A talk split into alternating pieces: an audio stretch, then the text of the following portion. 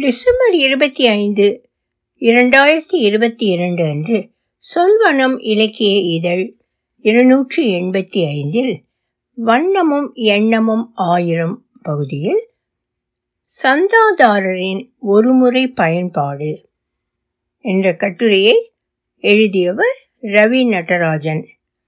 ஒலிவடிவம் சரஸ்வதி தியாகராஜன். பாஸ்டன். படங்களை சமர்ப்பிக்கும் வகைகள் பல உண்டு என்று சொல்லியிருந்தேன். வியாபார வண்ணப்படங்கள் கமர்ஷியல் கண்டென்ட் செய்தி வண்ணப்படங்கள் எடிட்டோரியல் கண்டென்ட் விளக்க வண்ணப்படங்கள் இல்லஸ்ட்ரேட்டிவ் கண்டென்ட் வியாபார வண்ணப்படங்கள் ஏதோ ஒரு தனிநபர் மற்றும் நிறுவனத்தின் பயனுக்காக உருவாக்கப்பட்டவை.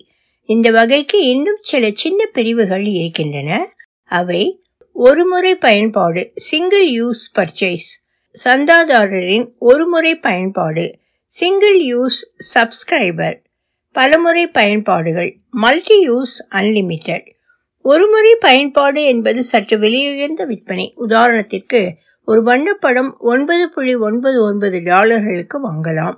அதே வண்ணப்படத்தை ஒரு அறுபது படம் வாங்குவேன் என்று சந்தா கட்டியவர் வெறும் ஒன்று புள்ளி ஒன்பது ஒன்பதுக்கு வாங்கலாம்.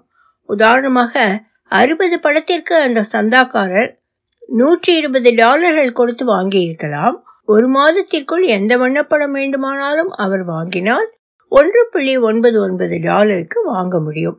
சில பெரிய நிறுவனங்கள் பன்முறை பயன்பாட்டுக்காக ஒரு வண்ணப்படத்திற்கு அறுபது டாலர் கொடுக்கவும் செய்வார்கள். வாங்கிய வண்ணப்படத்தை அந்த நிறுவனம் தன்னுடைய பலவிதமான தேவைக்கு பயன்படுத்தி கொள்ளலாம். உதாரணமாக உள்தொடர்பு பக்கங்கள் விளம்பர பக்கங்கள் விளக்க காட்சிகள் ஏன் வியாபார அட்டைகள் என்று எதில் வேண்டுமானாலும் பயன்படுத்தலாம். ஆனால் அந்த நிறுவனத்திற்குள் எல்லா பயனும் இருக்க வேண்டும். இப்படி பல வகை வியாபார விற்பனை முறைகள் வியாபார வண்ணப்படங்களுக்கு உண்டு. விற்பனை விதத்திற்கேற்ப வண்ணப்பட கலைஞரின் சன்மானமும் வேறுபடும். ஒரு ஏஜென்சிக்குள் சில படங்களுக்கு இருபத்தைந்து சென்ட்டுகள் கிடைக்கலாம். மற்ற சில படங்களுக்கு இரண்டு டாலர்கள் கிடைக்கலாம். ஏன் அதிர்ஷ்டம் உங்கள் பக்கம் இருந்தால் முப்பது டாலர்கள் கூட கிடைக்கலாம். அடுத்த வகை வண்ணப்படம் செய்தி வண்ணப்படம். பல செய்தித்தளங்கள் விதவிதமான செய்திகளை நாளும் வெளியிடுகிறார்கள். உதாரணத்திற்கு ஒரு இசை சார்ந்த செய்தித்தளம் என்று வைத்துக்கொள்வோம் ஒரு பெரிய நகரில் பல்வேறு இசை நிகழ்ச்சிகள் ஒரே சமயத்தில் நடைபெறலாம். எல்லா இசை நிகழ்ச்சிகளுக்கும் அந்த செய்தித்தளம் தன்னுடைய ஒளிப்பட கலைஞரை அனுப்புவது இயலாத காரியம். அப்படியே செய்தாலும் இசை நிகழ்ச்சியே இல்லாத நாட்களில் அந்த ஒளிப்பட கலைஞரை வைத்துக்கொண்டு என்ன செய்வது? இசை நிகழ்ச்சிக்கு செல்லும் தனி ஒளிப்பட கலைஞர் அவருக்கும் செய்தித்தளத்திற்கும் எந்த தொடர்பும் இல்லை. அழகாக பல வண்ணப்படங்களை உருவாக்கி ஏஜென்சிக்கு மேலேற்றுகிறார் என்று வைத்துக்கொள்வோம் அந்த ஏஜென்சியில் இசைத்தளத்திற்கும் கணக்கு இருக்கிறது என்று வைத்துக்கொள்வோம் செய்தி கட்டுரையின் சுழச்சுட வண்ணப்படத்தை தேடி ஏஜென்சியிடம் போனால் தனி ஒளிப்பட கலைஞரின் படம் பிடித்து போக ஏஜென்சிக்கு காசு கொடுத்து வாங்கி தன்னுடைய செய்தி கட்டுரையில் இசைத்தளம் வெளியிட்டால் தனி ஒளிப்பட கலைஞருக்கு ஒரு சிறு அளவு வருமானம் கிடைக்கும். இசைத்தளத்திற்கு முழுநேர ஒளிப்பட கலைஞரை அமர்த்துவதை விட இந்த ஏற்பாடு விலை குறைவானது. இப்படி பல விஷயங்கள் ஒன்றுடன் ஒன்று சேர்ந்து நிகழ்ந்தால் கலைஞருக்கு வருமானம் இல்லையேல் அந்த வண்ணப்படம் எங்கோ இணையத்தின் ஒரு மூலையில் தூங்கும். இன்றைய செய்தியை நம்பி எந்த ஒரு தனி ஒளிப்பட கலைஞரும் இயங்க முடியாது. இவ்வகை செய்தித்தளங்களில் பலவித இசை சம்பந்தமான கட்டுரைகள் வெளிவரும். இவற்றில் சில வண்ணப்படங்கள் இடம்பெற வேண்டும். உதாரணத்திற்கு ஒரு இடத்தில் பத்து வகை புல்லாங்குழல்கள் அழகாக வைக்கப்பட்டுள்ளதை ஒரு தனி ஒளிப்பட கலைஞர் பதிவு செய்து ஏஜென்சிக்கு மேலேற்றுகிறார் என்றால் அவ்வகை வண்ணப்படம் பல கட்டுரைகளில் இடம்பெற வாய்ப்புண்டு. அதே போல விஸ்தாராவின் ஒரு விமானம் தரையில் இறங்குவதை ஒரு தனி ஒளிப்பட கலைஞர் பதிவு செய்கிறார் என்று வைத்துக்கொள்வோம் விஸ்தாரா பற்றிய செய்திகள் அவ்வப்பொழுது செய்தித்தளங்களில் வந்த வண்ணம் இருக்கும். செய்தித்தளத்திற்கு ஒரு விஸ்தாரா விமானப்படம் தேவை இருக்கும் பட்சத்தில் கலைஞர் பயன்பெற வாய்ப்புகள் இருக்கும். அடுத்த வகை வண்ணப்படம் விளக்க வண்ணப்படங்கள். இந்த வகையை சற்று விளக்கியே ஆக வேண்டும். ஒரு காரின் பிரேக் எப்படி வேலை செய்கிறது என்று விளக்கும் ஒரு டிஜிட்டல் வரைபடம் இந்த வகையில் சேரும். ஆனால் இன்னும் பல வகைகள் இந்த பகுதியில் அடங்கும். உதாரணத்திற்கு வெக்டர் படங்கள் என்று ஒரு உலகமே உள்ளது. வெக்டர் கிராஃபிக்ஸ் என்பது கணினி விஞ்ஞானத்தில் மிக பழைய ஒரு வரைபட முறை. இன்னும் மென்பொருட்கள் வளர்ந்து இதை ஒரு மிக அருமையான பயன்பாட்டு முறையாக மாற்றியுள்ளன. ஒரு டிஜிட்டல் வண்ணப்படத்தை எடுத்துக்கொள்வோம். முகநூலில் வரும் வண்ணப்படங்களை பெரிதுபடுத்தினால் என்ன ஆகிறது? படத்தின் ஓரங்களில் படிப்படியாகவும் மற்ற பகுதிகள் மழுங்குவதையும் நாம் பார்த்துள்ளோம். இதை ராஸ்டர் கிராஃபிக்ஸ் அல்லது பிக்சல் கிராஃபிக் ரெப்ரசன்டேஷன் என்று சொல்லப்படுகிறது. அதாவது கணினி ஒவ்வொரு வண்ணப்பட அணுவையும் பிக்சல் சமாளிக்கிறது.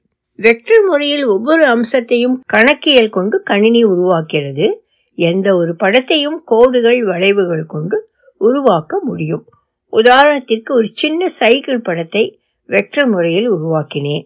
அதில் உள்ள வெக்டர் பாகங்கள் ஆயிரம். ஆனால் கணினிக்கு இது பெரிய காரியம் அல்ல உண்மையான சைக்கிளில் அத்தனை பாகங்கள் இருக்குமா என்பது சந்தேகம். இதில் உள்ள பயன் என்னவென்றால் அண்ணா சாலையில் இந்த சைக்கிளை அறுபது அடி கட் அவுட் அளவிற்கு பெரிதுபடுத்த முடியும். அதன் மேல் ரஜினி உட்காருவதைப் போல ஒரு போஸ்டர் செய்தால் ரஜினிதான் பிக்சலேட் ஆவார் சைக்கிள் அல்ல.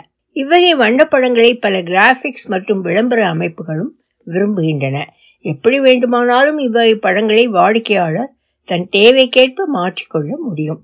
உதாரணத்திற்கு நான் உருவாக்கிய சைக்கிள் நீலம் மற்றும் கருப்பு நிறங்களில் உள்ளது என்று வைத்துக் கொள்வோம் இந்த வெக்டர் வரைபடத்தை வாங்கிய வாடிக்கையாளர் நீலத்திலிருந்து சிகப்பு நிறத்திற்கு மாற்ற முடியும். ஏன்? அந்த சைக்கிளின் கைப்பிடியை சற்று தாழ்த்தவும் முடியும். வாங்கிய விளம்பர நிறுவனம் இந்த மாறுபட்ட சைக்கிளை தன்னுடைய இன்னொரு வண்ணப்படத்துடன் எளிதில் இணைக்கலாம். ஏன்? அந்த வண்ணப்படத்தில் பல்வேறு அளவுகளில் பல சைக்கிள்களையும் இணைக்க முடியும். விளக்கப்படங்களில் இன்னொரு வகையும் உண்டு. பல இணையதளங்களின் பின்னணி படங்கள் ஒரு வகை அமைப்போடு இருக்கும். இவ்வகை அமைப்புகளை கணினி கொண்டே உருவாக்க முடியும். அதற்கென்று கேமரா தேவையில்லை. இவ்வகை வண்ணப்படங்களும் விளக்கப்படங்களாக பல ஏஜென்சிகள் கருதுகின்றன. இந்த வண்ணப்பட வகைகள் எனக்கு பரிச்சயமானது எப்படி? எல்லாம் ஏஜென்சிகளிடம் வாங்கிய அடிகளால் என்றால் நம்ப மாட்டீர்கள். முதலில் வியாபார வண்ணப்படமாக சமர்ப்பித்ததை நிராகரித்து இது விளக்க வண்ணப்படத்திற்கு சரிவரும் போல தோன்றுகிறது என்றார்கள். சரி அந்த வண்ணப்படத்தை மீண்டும் மேலேற்றி அதை விளக்க வண்ணப்படமாக சமர்ப்பித்தேன். அதை பார்த்த இன்னொரு ஆய்வாளர் முழுவதும் ஒத்து வரும் போல தெரியவில்லை. நீங்கள் இதை ஒரு செய்தி வண்ணப்படமாக சமர்ப்பித்து பாருங்களேன் என்றார். அதையும் பார்த்து விடலாமே என்று படத்தை மீண்டும் மேலேற்றி அதில் சில மாற்றங்களையும் செய்து சமர்ப்பித்தேன். இன்னொரு எடிட்டோரியல் ஆய்வாளர் இதில் விற்கும் வகை செய்தி எதுவும் இருப்பது போல தெரியவில்லை. நிராகரிக்கிறோம் மன்னிக்கவும் என்று மறுத்த பொழுது ரஜினியைப் போல இமயமலைக்கு போய்விடலாமா என்று தோன்றும். சரி ஏன் இந்த ஏஜென்சிகள் இப்படி வடிகட்டுகின்றன அவர்கள் பக்க நியாயத்தையும் சற்று பார்க்கலாம். டிஜிட்டல் கேமராக்கள் மலிவானதுடன் உலகின் பல்வேறு நாடுகளிலும் வண்ணப்படங்கள் எடுப்பது எளிதானது. அத்துடன் திறன்பேசிகள் இதை மேலும் எளிதாக்கின. இதனால் இவ்வகை ஏஜென்சிகளுக்கு வந்து சேரும் வண்ணப்படங்கள் இந்திய மக்கள் தொகை போல பெருகத் தொடங்கியது. வடிகட்டல் முறைகள் தேவையானது. இல்லையே கோணலாக எடுத்த திறன்பேசி படங்கள் இந்த ஏஜென்சிகளில் வியாபாரத்தை குறைத்துவிடும். இதனால் உருவானதே வண்ணப்பட ஆய்வாளர்கள் என்ற வேலை. இந்த ஏஜென்சிகள் பல நூறு வண்ணப்பட ஆய்வாளர்களை பயிற்சி கொடுத்து வேலையில் அமர்த்துகின்றன.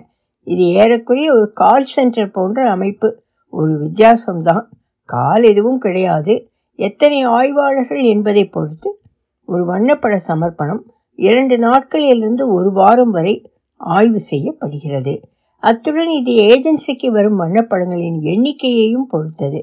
என் பார்வையில் எதிர்காலத்தில் ஒன்றிரண்டு மிகவும் தேர்ந்த ஆய்வாளர்களை தவிர இந்த வேலை செயற்கை நுண்ணறிவு தொழில்நுட்பத்தால் செய்யப்படும். முதல் நிலை வடிகட்டல்களை சில ஏஜென்சிகள் இன்றே இவ்வாறு முயற்சி செய்து வருகின்றன. எண்ணிக்கை என்றவும் மிரளும் அளவுக்கு பல ஏஜென்சிகளிலும் வண்ணப்படங்கள் குவிந்து கிடக்கின்றன. ஏஜென்சி கெட்டி இமேஜஸ் வண்ணப்படங்களின் எண்ணிக்கை பல நூறு மில்லியன். கருத்துகள் மிகவும் பழைய ஆனால் நம்பகமான ஏஜென்சி. ஷட்டர் ஸ்டாக் வண்ணப்படங்களின் எண்ணிக்கை இருநூற்றி இருபது மில்லியன். கருத்துக்கள் மிகவும் குறைவாக வண்ணப்பட கலைஞர்களுக்கு சன்மானம் வழங்கும் ஏஜென்சி. அடோபி நூற்றி அறுபது மில்லியன். நியாயமாக சன்மானம் அளிக்கும் ஏஜென்சி. டெபாசிட் ஃபோட்டோ வண்ணப்படங்களின் எண்ணிக்கை நூறு மில்லியன். கருத்துக்கள் அதிக வடிகட்டல் இல்லா ஏஜென்சி. ட்ரீம்ஸ் டைம் வண்ணப்படங்களின் எண்ணிக்கை நூற்றி ஐந்து மில்லியன். கருத்துக்கள் மத்திய நிலை ஏஜென்சி. பின் குறிப்பு இவை அனைத்திலும் எனக்கு கணக்கு உண்டு. இன்று இது மூன்று பில்லியன் டாலர்கள் புழங்கும் ஒரு தொழில். இந்த ஏஜென்சிகளின் தாரக மந்திரம் வண்ணப்படம் வாங்கும் வாடிக்கையாளர்களுக்கு இதுதான். எங்களிடம் பல கோடி பட்டியலிட்ட உயர்தர வண்ணப்படங்கள் உங்கள் எந்த தேவைக்கும் பூர்த்தி செய்ய உள்ளன. மிகவும் அருமையான தேடல் சேவையும் உண்டு. அவசரத்திற்கு படம் வேண்டுமா? அல்லது சந்தா கட்டி வாரந்தோறும் படம் வேண்டுமா? உங்களது தேடலை எங்களிடம் விட்டுவிடுங்கள். உங்களது கற்பனையும் நேரமும் மிகவும் முக்கியம். வண்ணப்படம் பற்றிய கவலையை எங்களிடம் விட்டுவிடுங்கள். இப்படி விளம்பரம் செய்யும் ஏஜென்சிகள் பல இருந்தாலும் சில ஏஜென்சிகள் உண்மையிலேயே செய்தி நிறுவனங்கள் இணையதளங்கள் மற்றும் பல பிளாக்குகளுக்கு ஒரு கட்டணத்திற்காக உதவுகின்றன.